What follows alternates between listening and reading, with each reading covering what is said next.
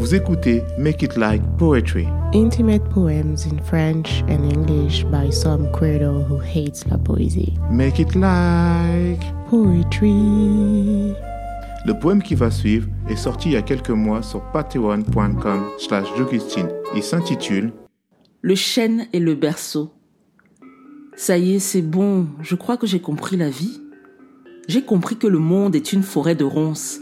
En restant immobile, on ne peut se blesser. Pas une égratignure, pas un accroc aux manches de notre chemise blanche. Ne surtout pas bouger. Prendre soin de camper dans la même position que la tradition. Mettre le pied dans l'empreinte, laisser dans le passé. Rien ne doit dépasser. Le gros orteil te dit quel Dieu il faut prier. Le deuxième, quel métier tu devras exercer.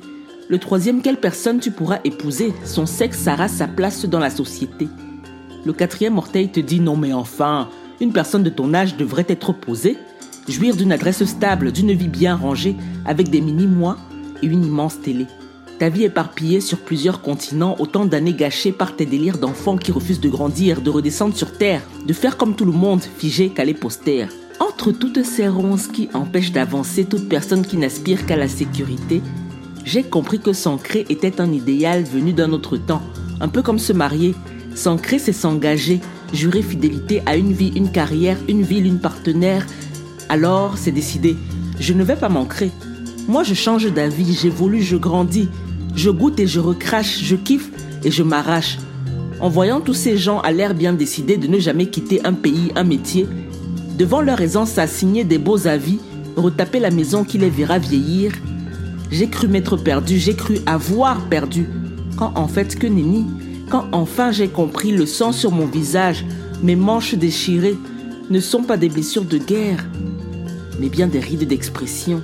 J'ai avancé, moi, j'ai continué de chercher, moi, d'interroger, moi, de m'exprimer, moi, de voyager, de découvrir, de m'en aller, de dépérir, de m'isoler, de rebondir, de m'écorcher et d'en guérir. Ça a l'air sympa de rester sur place. Vu d'ici, vous n'avez peur de rien. Mais qu'est-ce que j'en sais ? Vous êtes peut-être des effrayés de la vie. Chacun sa frousse, chacun son chemin, frayé dans le sol ou à travers les ronces. Ma vie est une poésie. Je passe tout le temps à la ligne. Évidemment, c'est terrifiant. Je fais des sauts de page quand vous marquez des points. Et pourtant, je n'en veux point, moi, de cette vie que vous vous êtes choisie. Gardez vos maisons, gardez vos prévisions, gardez vos empreintes. Ces ronces qui vous enchaînent sont pour moi un berceau. Je suis l'enfant du monde. Sous les yeux, j'ai la mort. Elle me motive à vivre. À résoudre l'énigme de savoir qui je suis avant de n'être plus. Restez si vous voulez, je sais où vous trouver. Laissez-moi me chercher, vous n'aurez pas mon pied.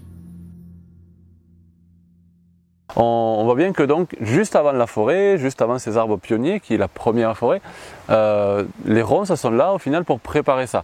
Moi j'aime bien, c'est un peu pour ça que j'aime bien les appeler la nounou de la forêt, parce que c'est la nounou qui va s'occuper du petit bébé forêt qui est en train de naître.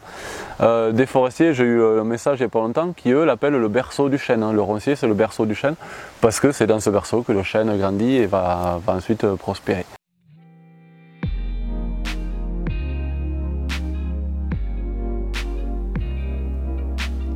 Vous venez d'écouter un nouveau poème de Jo Güstin. Il est sorti il y a quelques mois sur Patreon. Jo Güstin y explique le contexte dans lequel elle a écrit ce texte. On en profite pour dire un merci infini à tous nos soutiens sur Patreon. Absolutely. So, thanks to all our brows, all our binders and everyone on Patreon. Make It Like Poetry et une production de Derange Society. À vendredi prochain.